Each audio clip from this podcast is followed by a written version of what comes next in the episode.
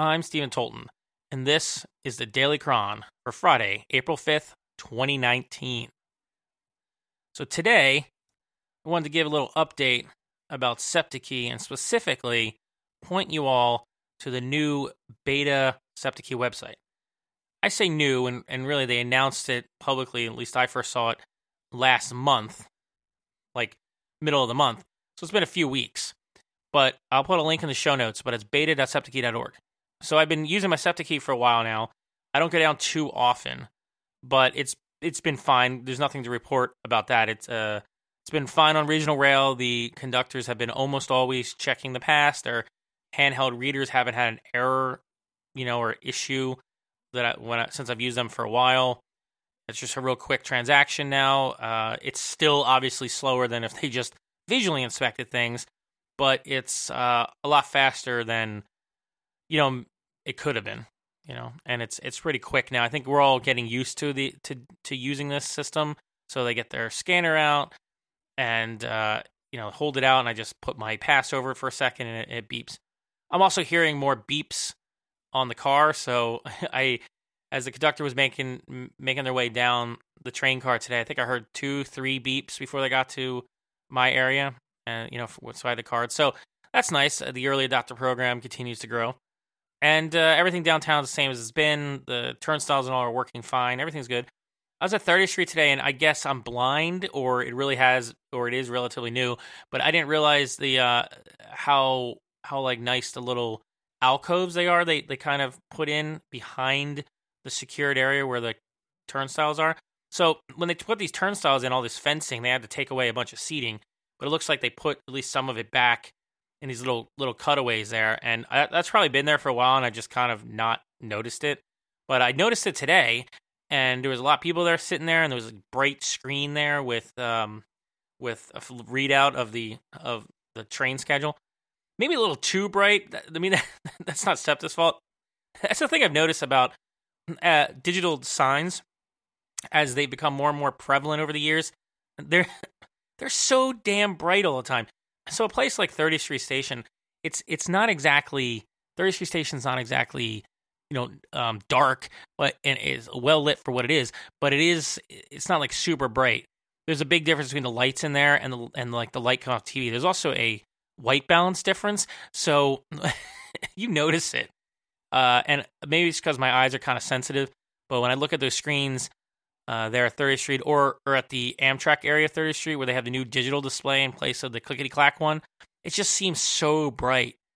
It's just, uh, I guess it's better than being dim. But uh, as a person with sensitive eyes, these these screens that I'm seeing popping up all over the place, um, like digital billboards, stuff in, in you know information screens, and everything, they just they just come off sometimes as like harsh for my eye my eyeballs. And that's okay. Uh, I really think a lot of these displays, an e-ink display with you know just adequate lighting, would be less harsh and easier to read for people. I, like I, I think that clickety clack display was actually easier to read at a glance as you're walking by than the digital display. I think the text was bigger, there's better contrast, and the and you know the layout was you know just easier to see from a distance. At least that, that's my personal experience. Anyway, that's just kind of a pointless aside. I just I just noticed my eyes were like ah, looking at the screen. It reminded me of how much uh, that is happening increasingly often as I'm I'm going about my life. It's why I wear sunglasses like all the time, even indoors often, because just like my eyes are sensitive. Anyway, on back to the website, you got to go and check out the Beta beta.septakey website. So the website f- seems like it's like I would say maybe 95% or better of what the old website was. The only thing I can't find in here is the ability to add a trail pass. Like you can add stuff to your wallet, you can buy some other fares, but when you click to add new fare button, it doesn't give me an option to do the monthly pass like I could in the old website. But the new website's nice. You log in and you can see all of your cards laid out on the screen in like a um, um like a card layout. You know what I mean? Uh, so each one has its own little like expandable box with information in it. So you can see your card, you can see what fare products are on there, like a monthly pass and a travel wallet. You can see how much money's in the wallet. see your auto load settings, whether they're on, and go and change them. see how many rides you have left on something, and uh, you know, or how many days are left in your pass. You can uh, expand another area, and you can see your recent trips, and it's laid out uh, in like a nice little vertical orientation with some icons represent regional rail, and I'm guessing bus has one, but I, I see regional rail I see Market Frankford line. It's all arranged by date, and and it you know it just shows you it shows you the, the, the trips. And the old the old site was just a very simple table, like like looking at an Excel spreadsheet. This is a much nicer visualization. Uh, best part of all of the website, I would say, is the fact that it works so well so well on your iPhone or your Android device, whatever smartphone. Uh, it's just uh, the best thing to use when you're on the go. You, it's the, the old website's virtually unusable on a mobile device, especially if you're not going to sit there pinching and zooming constantly. This is really nice. Login is easy. Once you're in there, you can kind of there's like big buttons to tap on to get to things. You can see what you need to see. Very nice. so you can also look at your order history on here. you see all that information. Uh, as well as like the car, the transaction amount, you know, standard stuff you want to, just like before, just in a much better interface. Your trip history, and there's like various filters you can put on. So if you have a lot of these, you know, you can you can check out, you can cut, cut up your data different ways, and you know that makes sense. I know people that actually have multiple cards they have to manage. You know, they have a bunch of cards they manage for other people. So the new website layout and the ability to be able to search through this stuff uh, seems nice. what I don't see though is like, well, let's see. If you go, if I go to my trip history, it doesn't seem to have an export option. My order history, I also don't see an export option. So it's so that's that's one of the areas where it it would probably be helpful to have an export option on there to be able to get this data out. At least I, I don't see a way of doing it right now. Because if I if I had like six cards I was managing for my team, I'd want to be able to uh, to filter the the routes, and I'd like to get this data out as a CSV file because then I can process it. I could see like how many trips are being taken for you know for the bus versus the regional rail, or how you know how much money we spending on this this and on the wallets versus uh you know like how about if we're putting on a wallet, you can find out how much money are you spending for bus routes versus regional rail versus something else. So I think there's a lot of data in here, and they're starting to provide better inter- better user interfaces for it And there's still a lot more they can do, which would be really cool. And of course, it's still in beta, so who knows how much this will change uh, as it goes forward. But I can imagine being able to get the raw data would be great, but most people aren't going to do that and then put in Excel or database or something and, and munge it. So more visualization options for the order history, for the trip history, that would be really awesome. The ability to export them in different ways, uh, be able to answer certain questions about them that you might have, you know, like how many of X type of trip and, you know, how much money am I spending on these different kinds of trips. Uh, that would be really helpful, I think, for, for people, uh, so specifically for like people who have to manage multiple cards, I think, most of all. Your profile information is the same information you had on the old website, just again, uh, in here in a better way. just uh, organized better, easy to update. You can see your well, you're supposed to be able to see your expired or hot listed key cards, but I actually have a hot listed key card. It's not there, so it's beta. but not everything's in there yet. Or it's just gone. Oh, I guess my card is just gone. Nice. Okay, good. So yeah, so if you hot list a card, which means um if you report a stolen, there's an area here on your profile you can see it.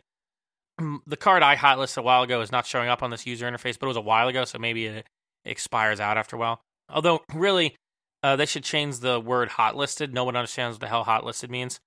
Uh, yeah, they should probably just they should probably just change that terminology. But for the most part, uh, the terminology is mostly better on here, though. You know, so you're not you're not seeing the crazy internal names for things as much. Uh, so that's nice. Uh, there's not a lot to it, but what's here is good, really good. They have an, uh, a better implementation of their buy load locations. this is nice. They they um have a map here so you can find out where you can buy and load up SEPTA key stuff. And just calling it SEPTA key card buy load locations is nice, and it's called. Uh, I don't remember the old one was something weird, but this one names them SEPTA station sales locations and retail locations, and that's just a much better terminology. The old way was something slightly different, and if you look on them, it's basically the same information we had before. I don't know if the map is actually any different, but just a Google map. But works. Nice. A little easier to use.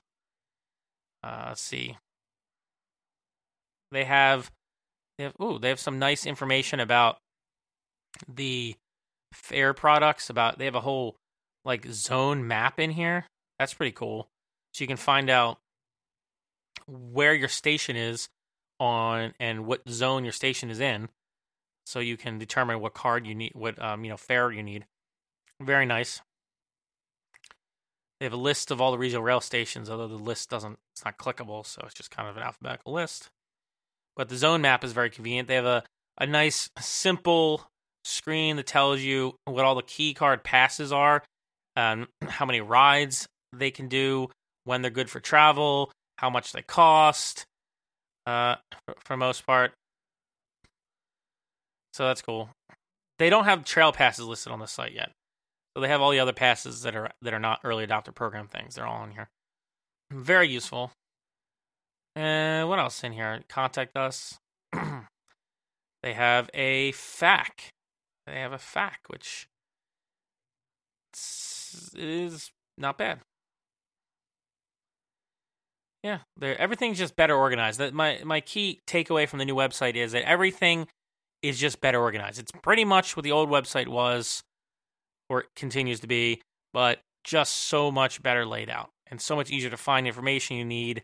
It's it's and it works on mobile, so definitely check it out. I think it is great. So now, and besides the website, I would say uh, I'm really happy with where SEPTA Key is going and how far it's come. And I have a short list, though, of future improvements that I hoped that I will see as it continues to roll out. First of all, though, they have to finish rolling out for regional rail, and I think they'll. Though I think SEPTA would admit this. Until regional rail is fully rolled out, we're not going to get um, uh, some of the things on the wish list, or you know that uh, that I have. But I'm just going to go through through the things that I want to have there. So number number one, and I don't know if this conti- this counts as as if this is required to be fully rolled out for regional rail, but I know my number one thing I want on the the system right now is the ability to use wallet funds on regional rail. I don't want to have to buy a monthly pass to use my SEPTA key card on regional rail, and I don't think that that's the expectation moving forward. I, I don't think the idea is that we're required to buy passes to use regional rail when you can just use cash for everything else. I just think it's not enabled yet or implemented yet for whatever reason because they're still working it out. I, I don't know. I'm not sure what the reason is. It's not turned on yet or not implemented yet, but that's my number one thing because right now I'm spending way too much money to have a, a pass on my key card. I just don't travel enough for it. So after this month, I'm probably going to have to just turn off the auto uh, renewal of my pass and just buy a pack of paper tickets and use them when I need to go down because I just don't go down enough to, to warrant the expense. But if I could use my wallet money, then I would just put money on there to cover my costs and I would just use that whenever I needed to. And that would be really convenient. And that, that I think is the ultimately the goal. Once that's enabled, I'll be able to ride anywhere on the system with my one card uh, very conveniently. And that would be nice. And and I guess kind of tangentially to that, I don't know if there's any alerting system right now for the like the wallet uh, money whatever on there. I don't know if it sends you an SMS or not, but something like SMS alerts or push notifications to let you know that your money is going down, you know, is getting low and you need to re- renew it. That would be really awesome. In fact, here's here's like a this is like a bonus like extra wish list which I don't know like how many years down the line this will be, but you can do a lot of cool stuff with push notifications now on mobile on both Android and iOS. One thing that'd be really cool is uh, I think you can do this off the top of my head, if you had an app that worked with this all all this stuff, like you updated the SEPTA Key app to do this, you could have a push notification, not SEPTA Key, if you had the SEPTA app to do this, or you had like a specific SEPTA Key app or something, you could have like a push notification come through uh, when your when your funds were low, and you can make it really easy to maybe like a, like a I don't know, I think you just maybe like a one tap or a, a, one tap that opens up the app or something in order to do the transaction. So basically, you could streamline the whole adding money to the to the thing if it wasn't set up to auto renew. Uh, that's probably not even worth implementing for most people, but that'd be cool. So anyway, notifications would be nice to have with that stuff if it's not already there. So uh, the, so number one thing is wallet funds on Regional Rail, and I'm sure that's coming. I just don't know when. Uh, okay, number two is the ability to transfer. The number two thing that I want is the ability to transfer funds onto a new card via the website if you hotlist a card. Like when I hotlist a card, I, I should be able to use the website to then uh, register my new card and have everything move over to it. Either manually do it by clicking a button or have it automatically done. Uh, I think it has to be manual because you can have multiple cards, but I should be able to do that once I once a, a card is hotlisted, it's permanently hotlisted, right? So I think so. So why don't I? So I don't understand why the website can't let me do this. There's indications in the original website that there's user interface element for doing this, I believe, but it doesn't work. And so I don't know why that is the case. Um, again, I assume that that is not permanent. I assume they don't actually expect people to always go down to one of like three places that you can do this down in center city, down the city in order to, to get the stuff done in person. That's not a scalable. It's not scalable at all once once this is in wide use by everybody. Hmm, and it's not convenient at all.